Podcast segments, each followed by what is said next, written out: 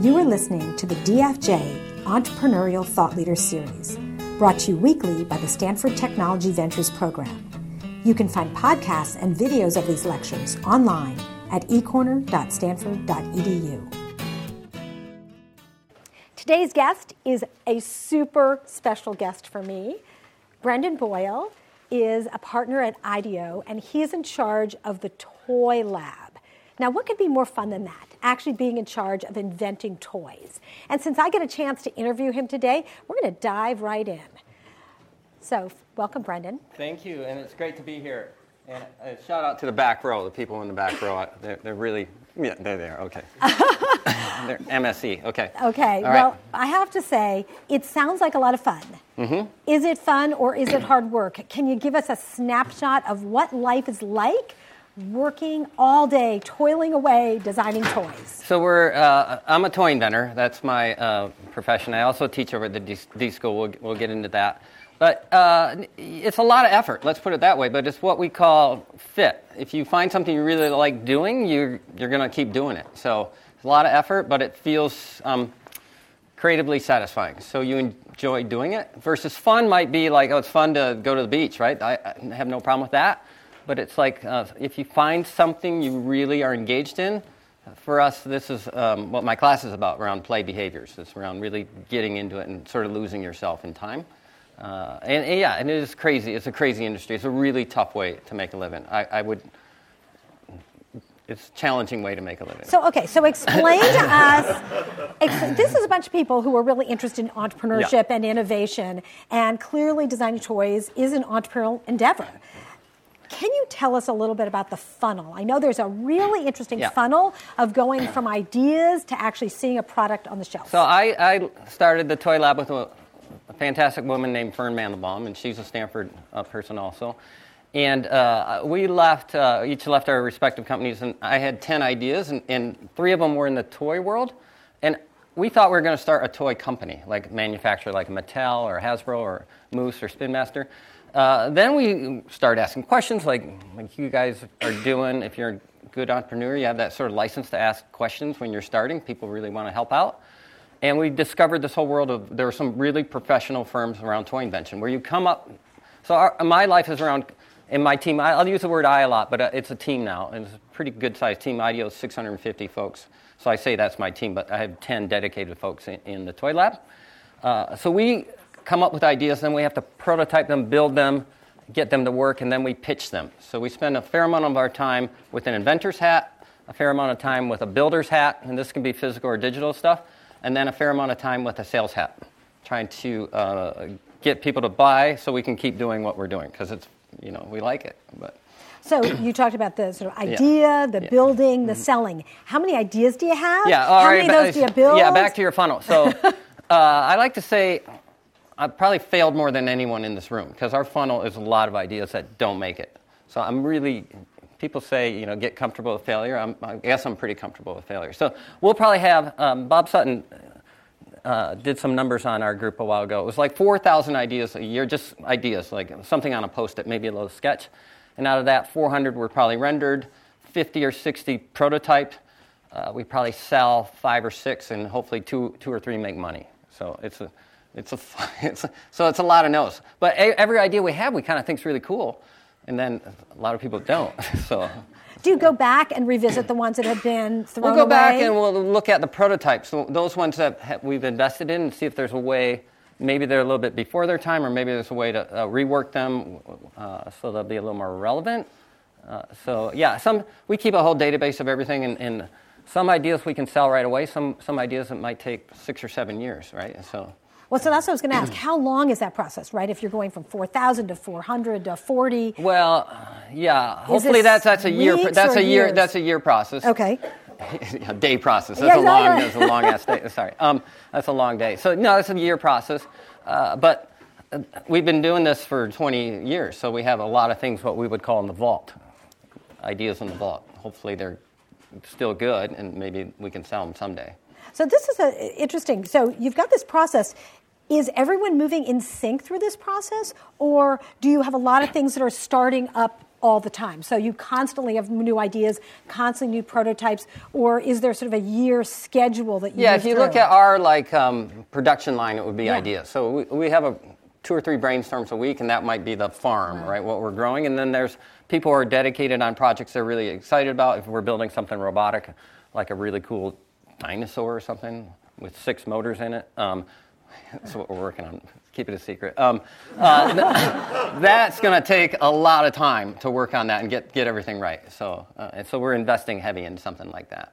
That's so cool. So I love the fact that you have several brainstorms a week. Mm-hmm. As someone who loves brainstorming, that just sounds wonderful. How do you actually frame each of those brainstorms? Do you come in and just say, hey, what ideas do you have? Or do you go, we're looking at a dinosaur toy, or we're looking at a car toy? Yeah, if you've taken a D school class or you're involved in design methodology or Tina's class, you'll quickly understand it's what are the insights. What something has to be around insights. So we spend a lot of time uh, going into kids' homes, talking to moms and dads, and interviewing and observing, being kind of the, uh, what Tom Kelley calls the modern day anthropologist, sort of seeing what's happening, seeing behaviors. If you can take a behavior and put that into something, then it's going to resonate.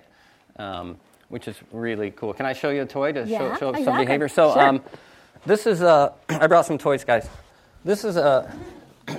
This is a. Everyone might know or might not know the property Dusty, which is a Pixar property. Dusty is a plane. It's kind of like the Cars property, but he's afraid of heights. So he's basically an RC car uh, for three-year-olds. So he doesn't really fly. So he goes on the ground, and a, a three-year-old if you give them a remote control, they don't know what they're doing. They're just right. So, but how does a three-year-old pretend they're flying? Can you guys act it out? Can everyone act it out together? Yeah. So, so we took that behavior, and then we give him these little wings, and then, then when he tilts this way, he goes that way, and then he tilts this way, and it goes that way. I got a big wingspan. A little three-year-old behind it is pretty cute. So. That's so fun. So how did you come up with that idea? Or how did your group come up with it? Uh, by watching kids, and then someone was pretending they're flying and, and remembering they did it themselves, and said, "How do we incorporate that into a toy?" Um, and then w- the way we prototyped that was, we had that and someone behind the curtain driving Yeah, it. When yeah. the kid did this, we turned it that way, so that saved us some money on the prototyping. well, so, I love that idea. And then that- once we sold it, then we had to make it work, right? So. but that's what's really cool. And I'm so fascinated with the way you do that is do these really, really quick and dirty, inexpensive prototypes that test whether a concept will work without actually spending any money or even putting any technology into it. So talk about that process. That's a, a real tenet of IDEO. It's a real tenet of the D school. It's like high fidelity thinking, low fidelity prototyping. Because you want to rough and rapid to get the idea out there so you can learn from it, not test to validate. Mm-hmm. Uh, uh, get it out there to learn from it and so you can make it better. For those of you who will start running companies someday, what you want is when you're CEO to have that sort of um, ability to squint and see the real thing through a rough and rapid model. Because we see so many cultures that the model prototype has to be beautiful before they show it to the, the CEO or management because they're going, what's this piece of crap? You know, and then your whole culture then understands, ooh, we got to make it look good, and they're wasting all this time. Right, and of course, I understand in that situation, you're much less likely to get feedback. Yeah. You now are fully committed to something that might not work. So, doing these really quick prototypes is really valuable. It's a culture. It's a culture thing, and you can do that physical or digital. Um, you love the example where we were working with Sesame Street. We we've done a whole bunch of apps with Sesame Street digital toys, and uh, we were trying to figure out how Elmo does his dance. And Sesame's in New York. My team's here, and we didn't want to do any programming yet. So the team had a clever idea. They plotted out a, a phone, uh, iPhone like this big, and then glued it to a foam core, cut the hole out, and then acted out the scene with a live actor behind it. The, inter- the interaction was someone touching. You touch this button, and Elmo dances like this. And we could do that and then shoot a video of that in a morning. We went back forth three or four times before we had to do any software. So that is a really low fidelity way to do digital too, which is cool. Yeah, I love that. I think that it's called Monster Maker, Mm-hmm. right? And uh, I love the fact that in a really short time, without any technology, basically no money, and uh, you were able to really get some great feedback on the concept. Yeah. Great.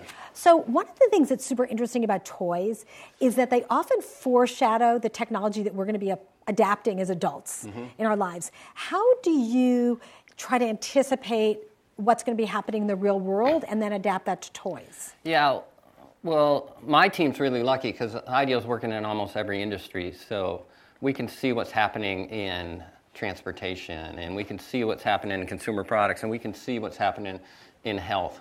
Uh, so it's interesting. So we did a, um, a $300 Barbie Hello Dream House that was out this Christmas. 300 bucks. Um, it's good if you're in Denver. It's a lot of royalty. So, um, uh, but uh, so it's a smart dream house. Like it's all this cool smart technology in it.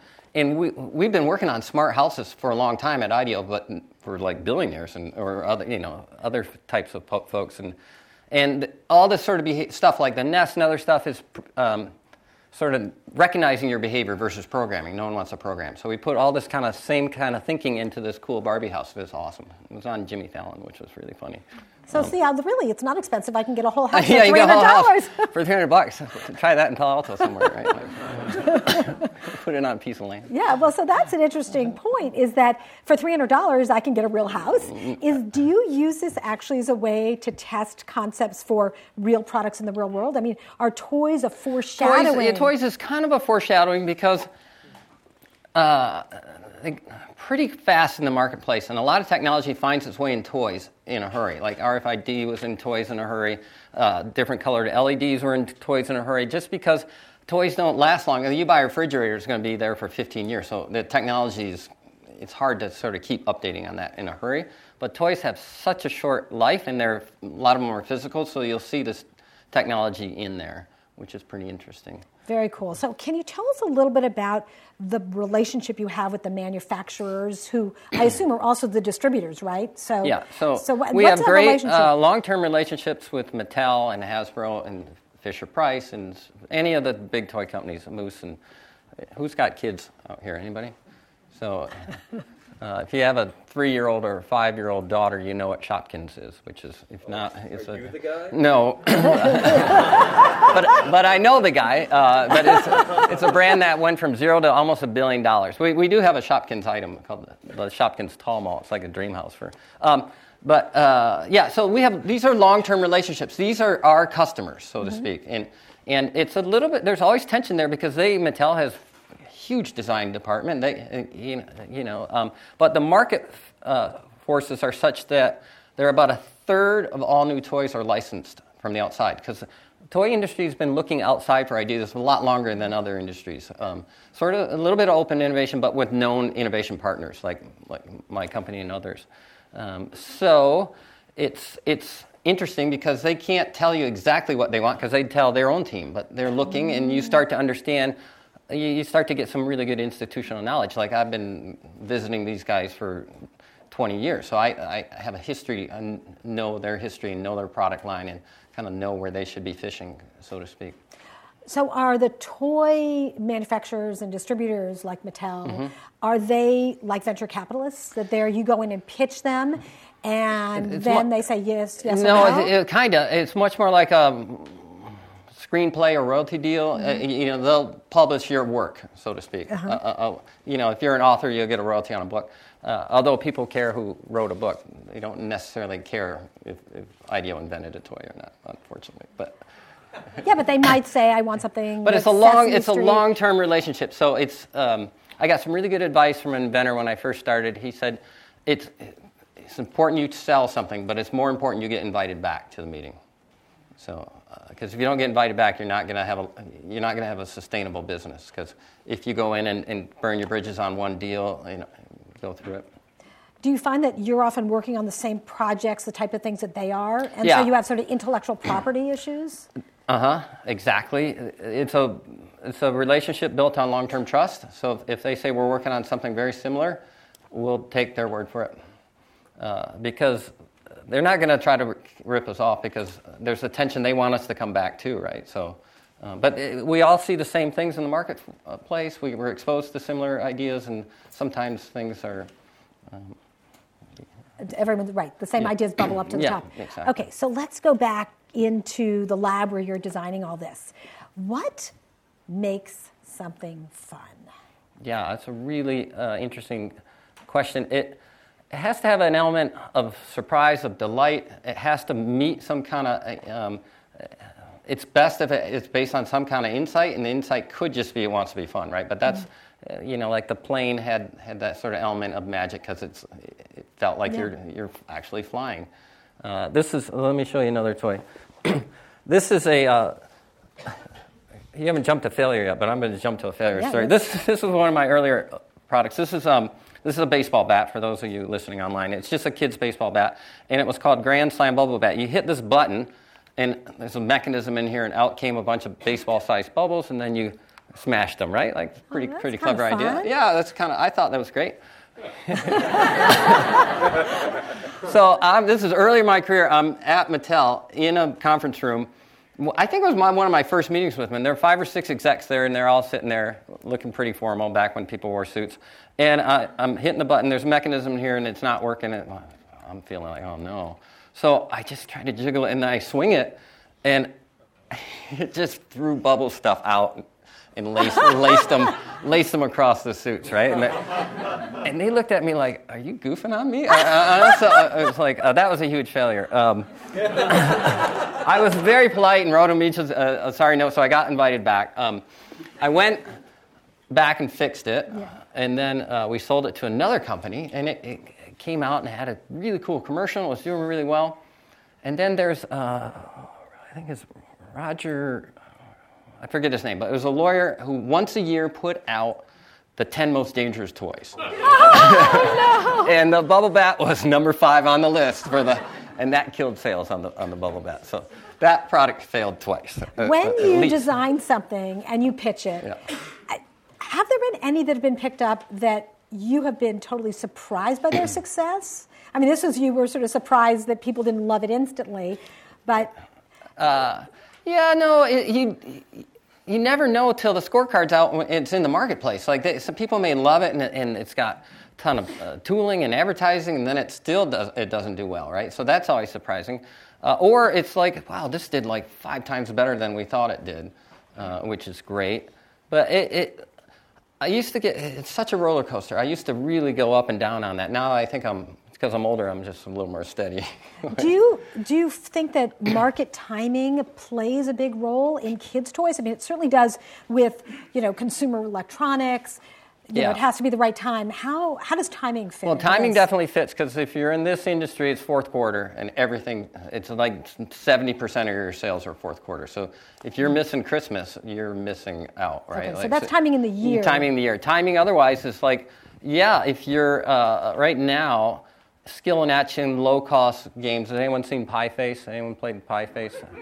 it's a crazy game, but it's 20 bucks and it smacks a pie at you. And it, uh, it actually was out in the 60s and then someone brought it back. But uh, there's a sort of a trend around getting family away from screen time and playing a, a fun game like this. So there are all sorts of these things out now. And if you're chasing, chasing those kind of ideas now, it's too late because you got to be thinking what's yeah. two years out, three years out. Um, so some of it's definitely there's luck, but there's luck if you're really working hard hard on these things. So let's go back further into your into mm-hmm. the design process mm-hmm. and the brainstorming. A lot of people say brainstorming doesn't work and they try to do brainstorming and they're not successful.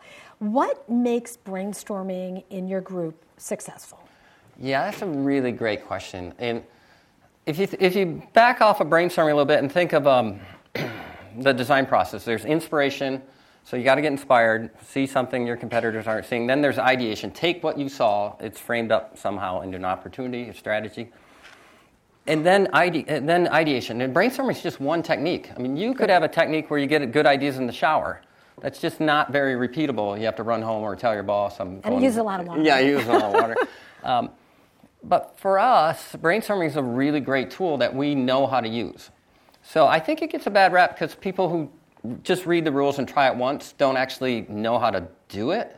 it it's like, um, it's, I think it's Sutton's, or maybe it's your analogy around if you put four people in a room and they know how to play musical instruments, they can jam pretty well. But if you put four people who don't know how to play, it's not going to sound very good at all, right? So if you are practiced at brainstorming, you understand it, you're going to get better at it. It's a, it's a muscle. the, if you think about ideation too as divergent thinking, how, how wide can you go versus converging?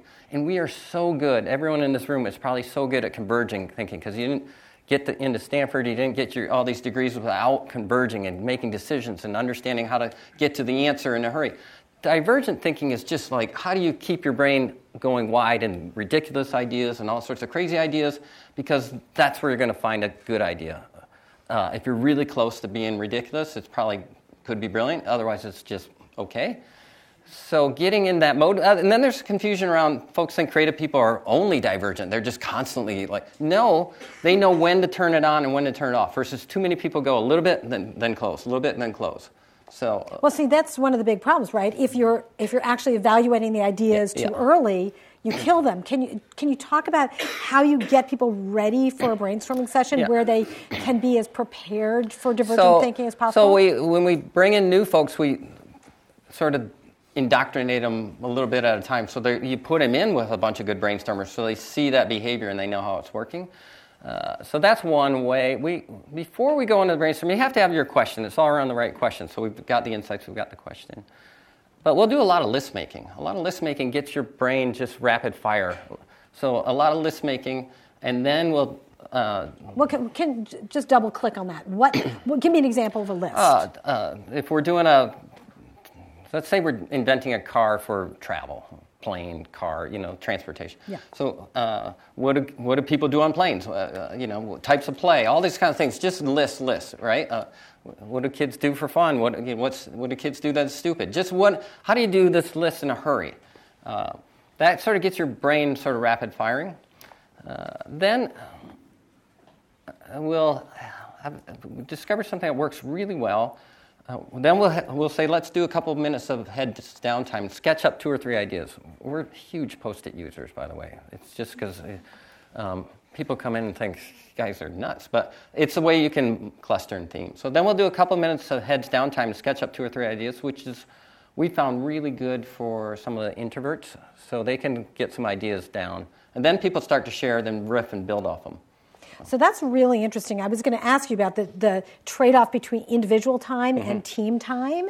Um, do you find that when people brainstorm by themselves and then come back, that they're very wedded to their own idea? Mm. Or. No, if, if we don't give much time for that. It's just like to get a few ideas out of your head okay. right away, and then we're all going to build on it. Okay. And we're very clear at a brainstorm to let anyone new in the room know that these ideas are all the group's ideas. They wouldn't exist if everyone wasn't here, right? Like it's not just one musician in the band, it's everyone, right? So, every, so we're careful not to call that Tina's idea or Brendan's idea. We'll number the ideas so you can go to the numbers.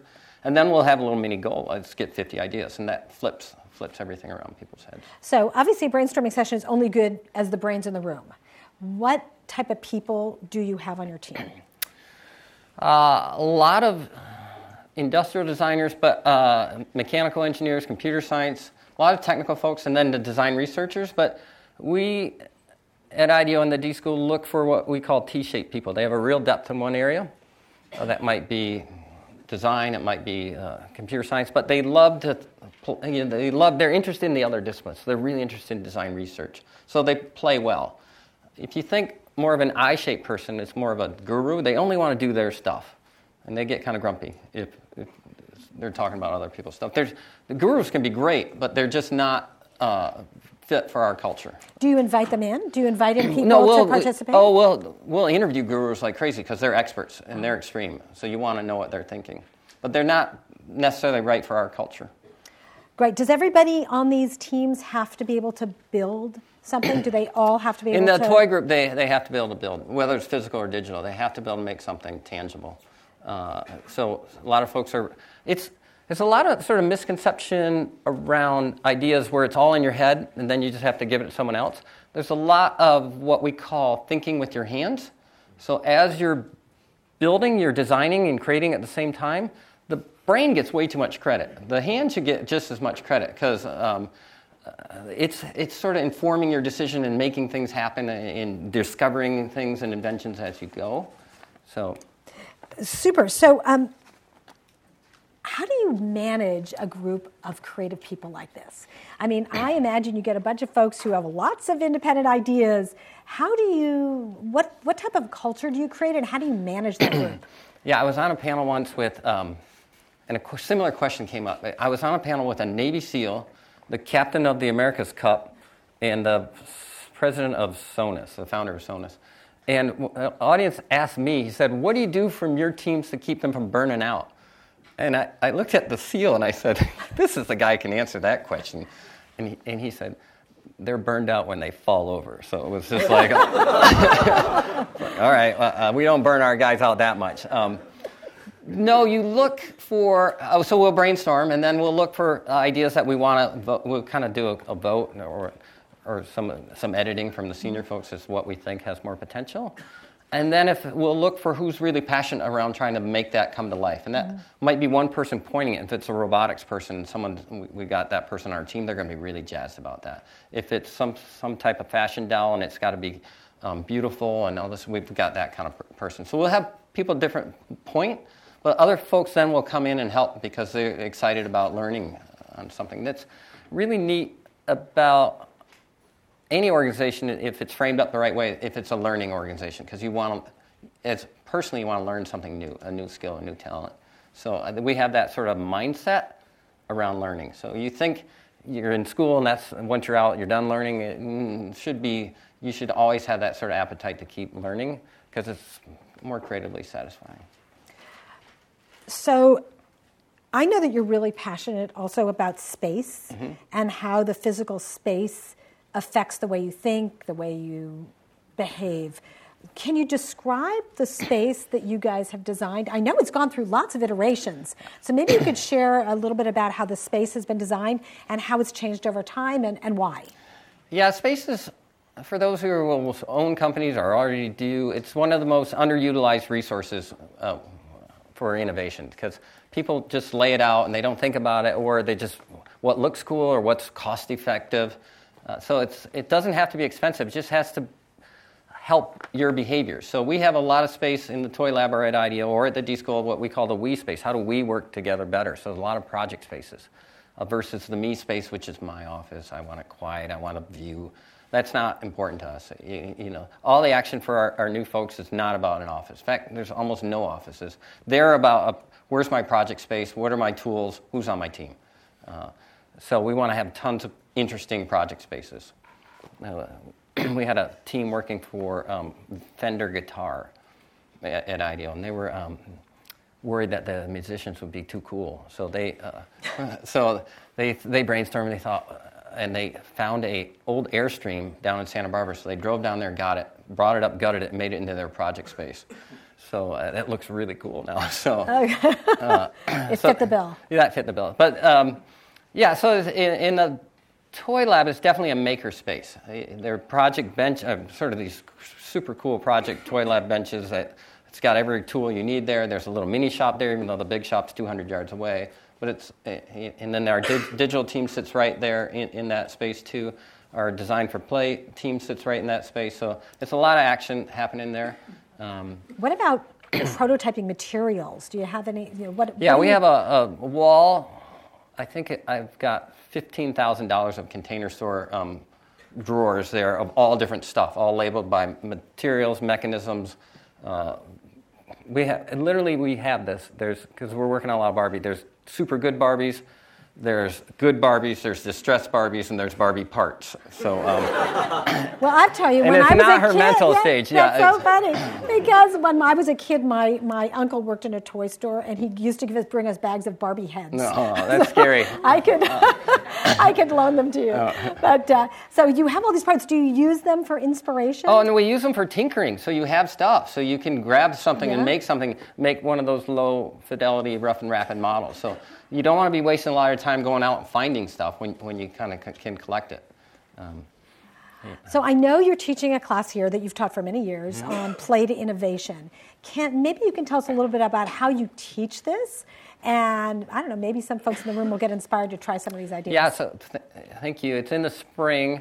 It's the D school. This class is about 35. This is about as big as class we can take. Oh, and a few years ago, I started setting the class each day in a circle. I think you might do the same. So if you think back to kindergarten, you were in a circle, and you're in a circle, and I discovered this way everyone's in the front row, and there's no sort of checking out in the back. So there's eye contact with everyone. It's really hard to be on your device checking that out.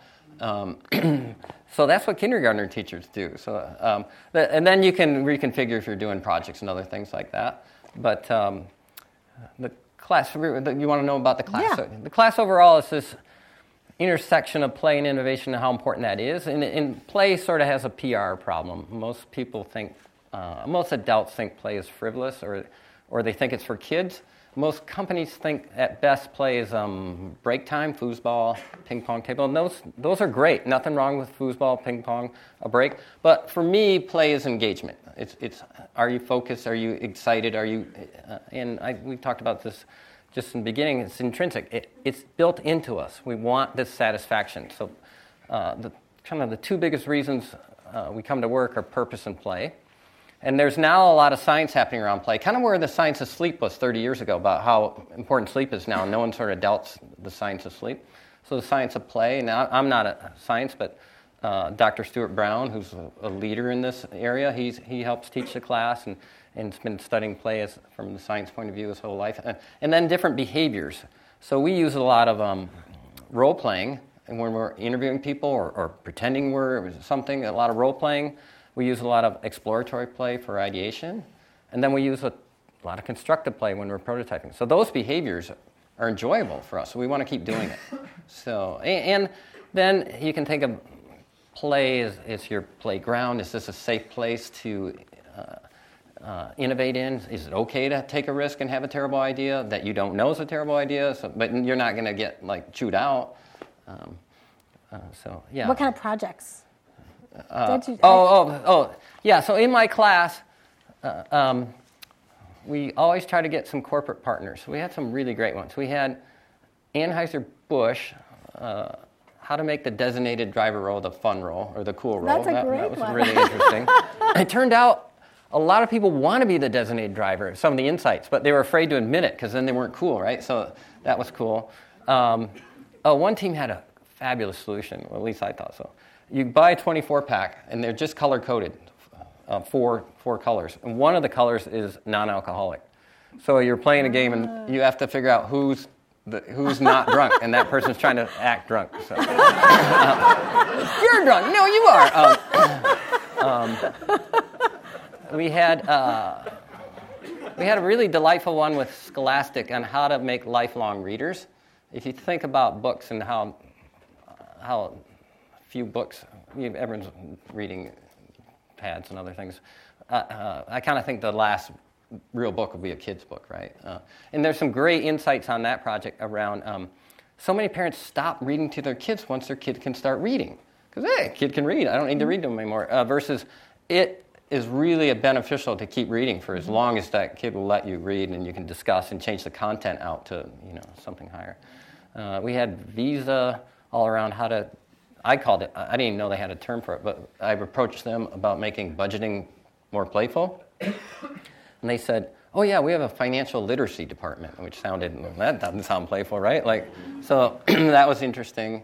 Uh, yeah, so it's that type of uh, real world, real world projects. But isn't that so f- interesting that the idea that you can make anything fun, right? you can make it engaging, right? Like, so if it's more engaging, you'll have better loyal customers. If it's interesting and you want to come back for it, it it's all around uh, that. Like, does, does this pull you in? Is it delightful? Is it surprising? Is there something there that makes you want to keep doing it? Um, Great. In a couple minutes, I'm going to open up to questions to the audience so you can start thinking about the fun questions that you have. Um, I also love the book you wrote with John Cassidy about basically an invention.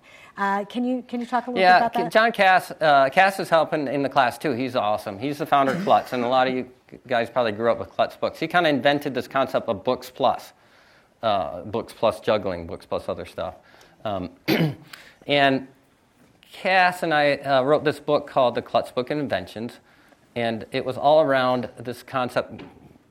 Um, to get brilliant ideas, you have to be really comfortable with ridiculous ones.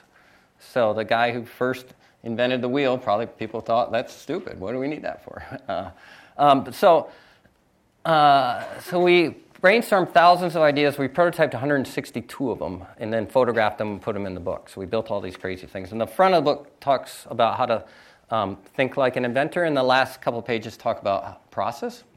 And it's perfect if you're 10 years old or you like to feel like you're 10 years old because you're 10 years old, you have enough life experience so you um, think uh, you kind of know what's going on, yeah. but you're still very optimistic. You want flying cars and other things in, in the future.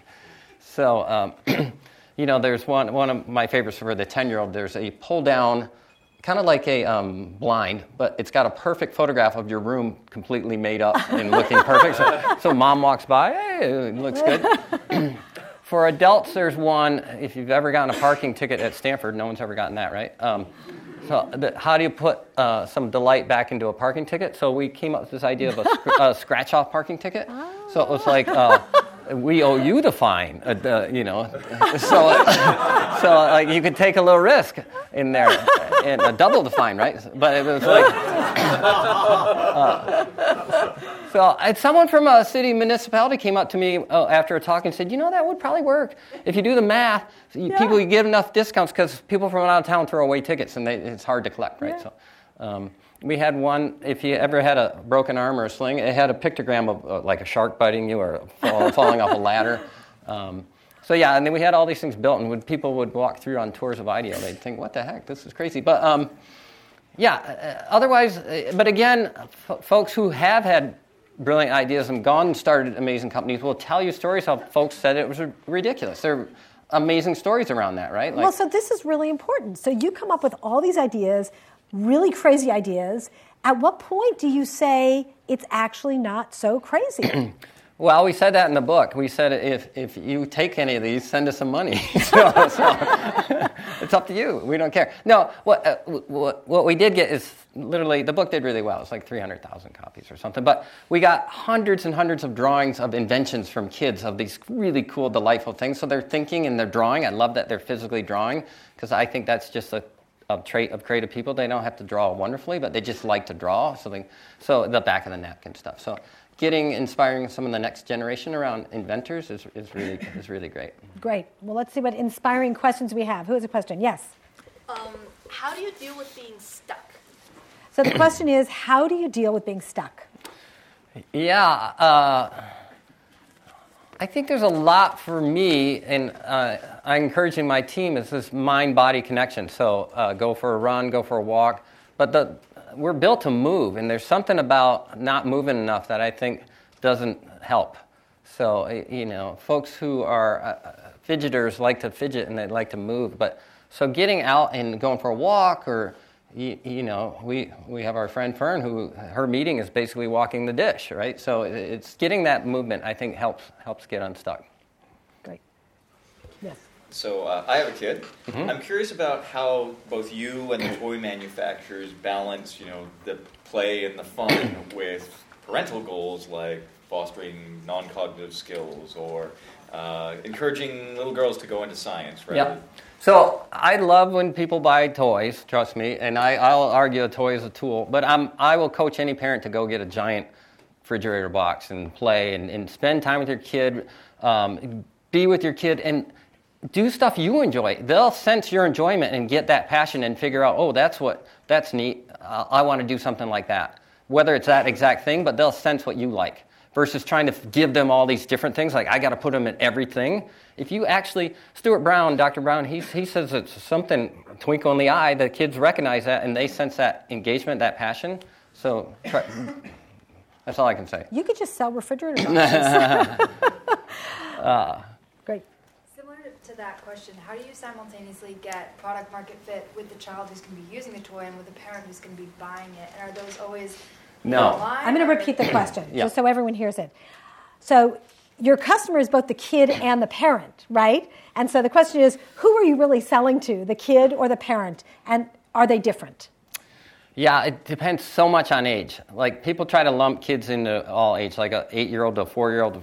Eight-year-old's twice as much life. When a three-year-old says I'm three and a half, that's a big deal. I don't. A forty-year-old doesn't say I'm 44 and a half, right? Like that's not. Woo. Um, so, so understanding what age range is in there. So for preschoolers, you're really targeting the mom and, and the dad. Uh, but and then when they get a little bit older, then that kid has so much more say, and they want that, they want that. Uh, when they get older, a little bit older, they're making car choices. They, they're, they're, you know, when, we've seen tweens making the car choice, telling we, we want this one. So it really depends on the age of the child. And then it also depends on is it first child or second child, too, because there's so many different dynamics happening in that. But understanding those forces, we, we have what we call kind of the SpongeBob effect on some things. Mom doesn't really know what it is, but she knows it's not terrible but, uh, but, but, it, the kid really wants it because it's kind of edgy, right? So that SpongeBob effect just sort of keeps going up. And then mom starts to get more and more nervous, uh, depending on what, what age it's at. Good question. Great. Yes. You mentioned that you document all the ideas and you generate a lot of ideas. How do you manage that? And do you have a mechanism to revisit the idea? No. so I'm going to repeat okay, it. Okay, please. So um, you get all these ideas how do you capture them? How do you store them? How do you manage basically your entire collection of ideas? So, we, say we, great question. So, say we do a brainstorm, and we have 100 ideas. We'll quickly vote on the ones that we think have merit. So, that might be five to 10. The rest of the ideas we're not going to capture. We literally are going to let them fall to the floor. They're not important to us because we can do another brainstorm and those ideas uh, will be more relevant than keeping all the old ideas. It's just too much. And so, and they're really just an inkling of idea. They're more like a headline. You're going to have to push those further. So the, once, once they uh, become something that we're going to prototype, then we're going to capture it, and we have a database and you know the videos and photographs, all that kind of stuff. But people treat all ideas as equal, and they're not. They're just like quickly decide which ones you need to elevate, which are rising, and let the rest fall. In addition to uh, just observing children, as you mentioned, what ways do you kind of get in the mindset of uh, young children, or kind of what they're interested in and what they would like? yeah, so, it's interesting. Yeah, you want to repeat it? Yes, I, I need to for the podcast. Okay. So, um, how do you get into the right mindset, like the kids' mindset, to get ready to design for them? Yeah, it's we did a product a while back with Fisher Price called Jumperoo, which took the uh, took the for parents it took the one that hung in the door frame and made it a freestanding one because uh, the door frame one was great. My son used it, uh, but moms thought the thing was going to fall down. If you lived in a small apartment, it actually blocked a key pathway. and then this is a while. This is over 10 years ago, maybe more. And, and YouTube was just coming online. I thought it'd be interesting to um, search Jumperoo. And there were something like 12,000 individual Jumperoo videos because parents were so excited to see their kid jumping up and down. So that was like, wow, we can do some insights work just by you know, uh, uh, looking online, which is interesting. So, the, but the mindset is to um, constantly be uh, kind of keep a heartbeat of seeing, and we have a database of kid testers, and which we got to keep current because kids get older and they're out of the database. So, um, keeping uh, keeping current with that, keeping time in, in homes and, and relevant. We find a lot of parents think they're experts on kids but what they are experts on their kids because they don't spend enough time. So I have a lot of folks in the toy lab who don't have kids, but they are experts on kids because they're spending a lot of time and they have a sense of what's happening. Great. yes.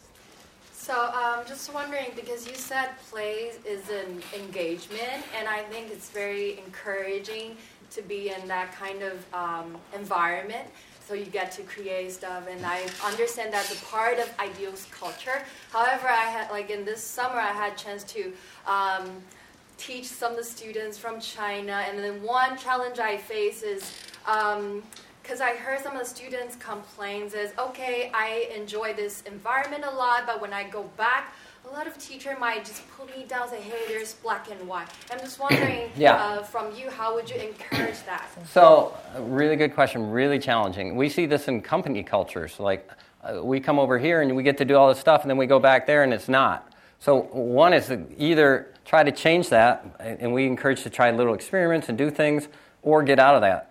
You know, because you can't uh, go find somewhere else. If, if you're in a culture that just won't accept it and that's not a fit for you and you don't want that, for students, uh, you know, I think it's just sort of like sometimes if you're the only creative person, you might shine a little bit more, but uh, that's a really tough challenge, and I'm not sure I know how to handle that, except have them come to Stanford more often. Great. Back there.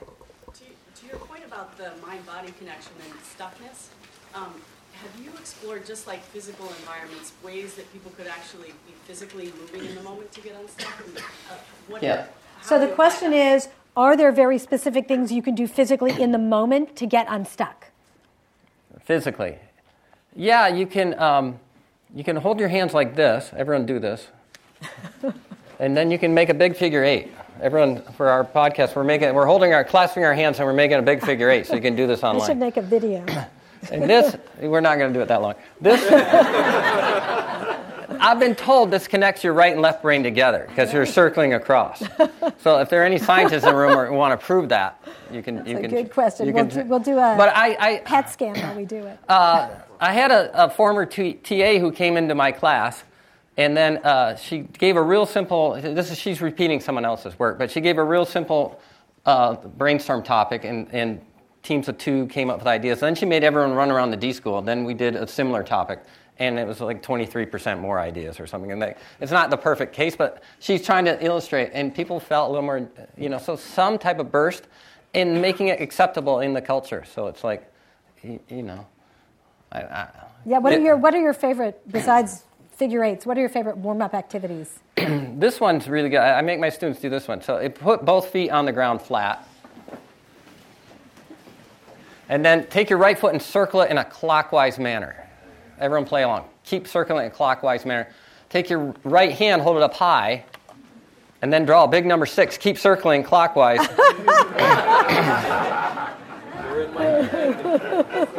this is from this is from John Cassidy's um, uh, book of uh, immaturity. But yeah, all right, stop doing it now. but what I tell my students is, um, if you think you can multitask, you can't, because you do two things worse. So you can do one of these, I can do this, but you try to do them together. So that that's my lesson out of it. But I'm trying to get people not to I agree. screen well, that time. loosened us up. Yeah. Great. More ideas? Great. Uh, when you were talking about brainstorming, one of the things that I thought was interesting was that once you start brainstorming, you don't assign ideas to any one person, like they belong to the group. Right. But there are also times in a career, especially earlier on, where you want to be recognized for good ideas that you're coming up with. So how should like a young professional balance being a team player and being creative with getting credit for what they're coming up with? So the question is that balance between being a team player and getting credit for the work. I mean, if you're if you're constantly giving everybody else credit, how do you get recognition for your ideas? That's a really good question. I, there's a book I read called The Art of Possibilities, which is by uh, a couple. The yeah, Zander is the Boston Philharmonic. Uh, con- Benjamin Zander, the conductor, and his wife, who's a um, psych- psychiatrist. And he has one chapter in there about contribution. And it's just like if you're going to contribute, contribute, contribute, it's going to come back to you. Somehow it just doesn't feel like it will, but it will. So if you get in that m- mindset or that mode and you're known as the person who's helping everyone else out, I think it's going to come back to you. Or you're going to get such a good idea, you're just going to start your own company. You won't need credit. So um, you'll be giving everyone else credit. Um, I think that's a lot of what Stanford coaches is we make great employers, right? Like so. Uh, so, but it's it, I find that it's just more enjoyable than kind of, or hopefully you got a business lead who's looking out for you, right, and that kind of stuff. So, yeah. Great. Yes. How do you toe the line between ridiculousness and feasibility? How do you toe the line between ridiculousness and feasibility? Uh, yeah, at some point you can converge, and then you can have a manufacturing engineer in the room. You can have all sorts of folks who can, or uh, you know, any type of adult in the room who said this is not possible. And then uh, either you're gonna, we're gonna, someone who's really excited about it's gonna push back and make it possible, or or it'll, get, it'll fall to the floor. But the risk is not being in that realm and just playing it safe too much, and you won't you won't get to something that's interesting. Well, so knowing that you're going to have to build it, does it ever inhibit your ideas?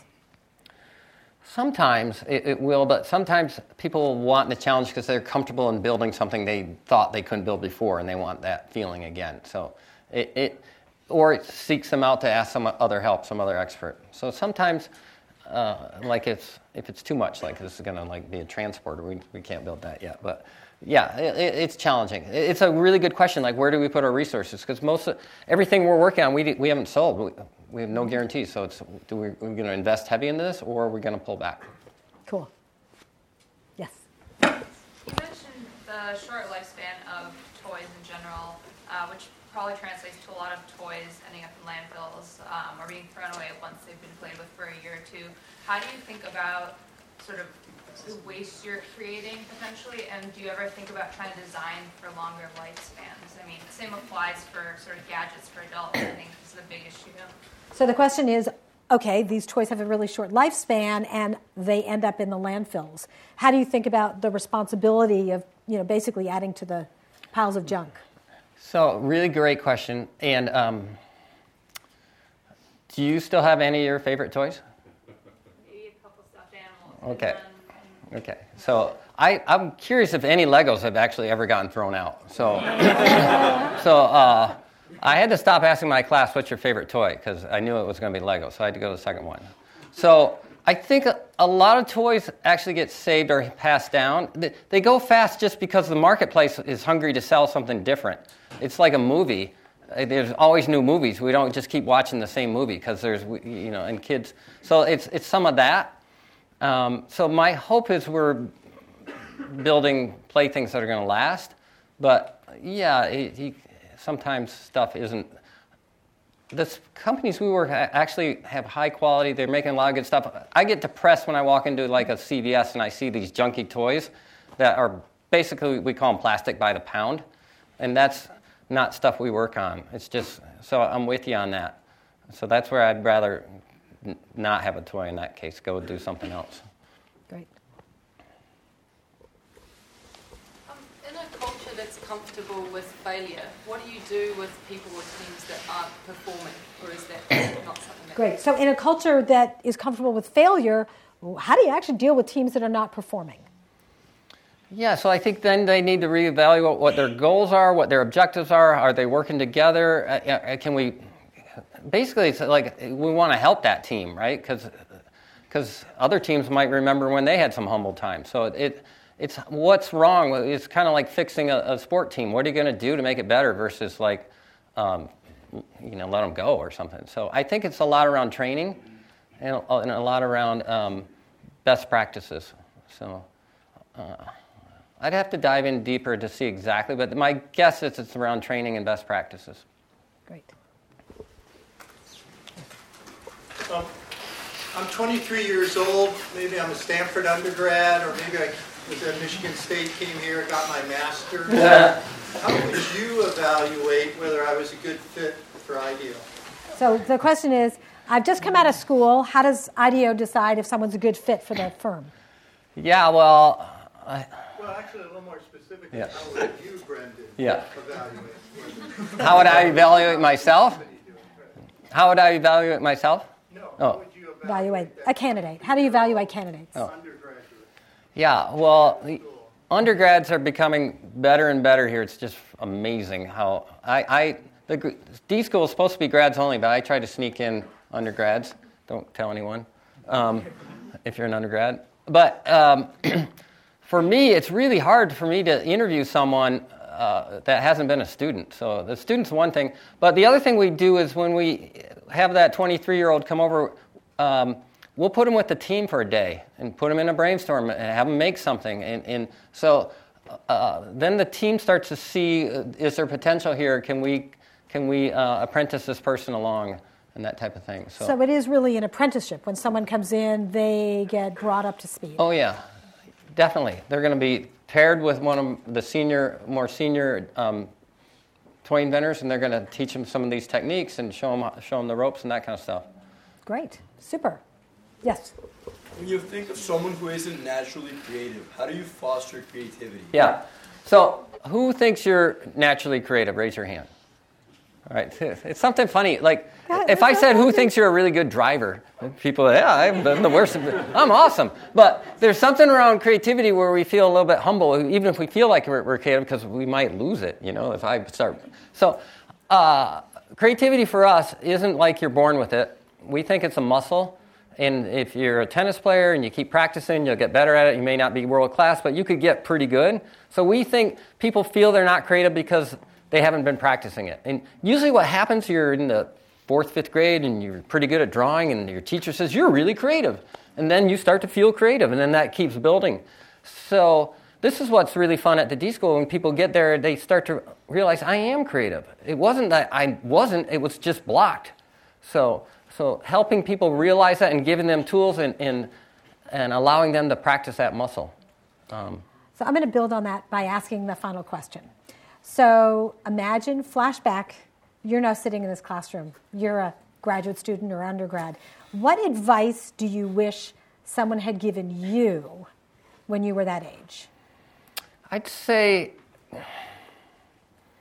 wow, that's a great question. Um, I'd say get really good at, at, your craft, at the I in your T shape, but be interested in everything else. Uh, but figure out what you could get in the door with because you're really good at this, but be interested in else. I, I love when people tell us about their hobbies because their hobbies start to really say where their, uh, where their interests are and, and they're secret sort of uh, resources for us, what people's hobbies are.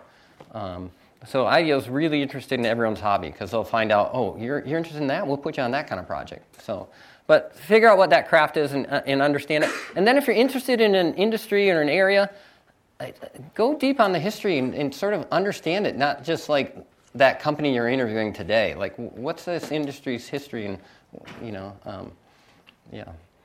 So. Well, this was incredibly inspiring. Please join me and thank you, Brendan. Thank you, guys.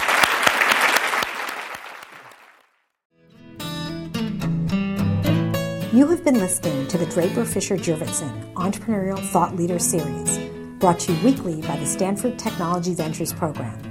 You can find additional podcasts and videos of these lectures online at ecorner.stanford.edu.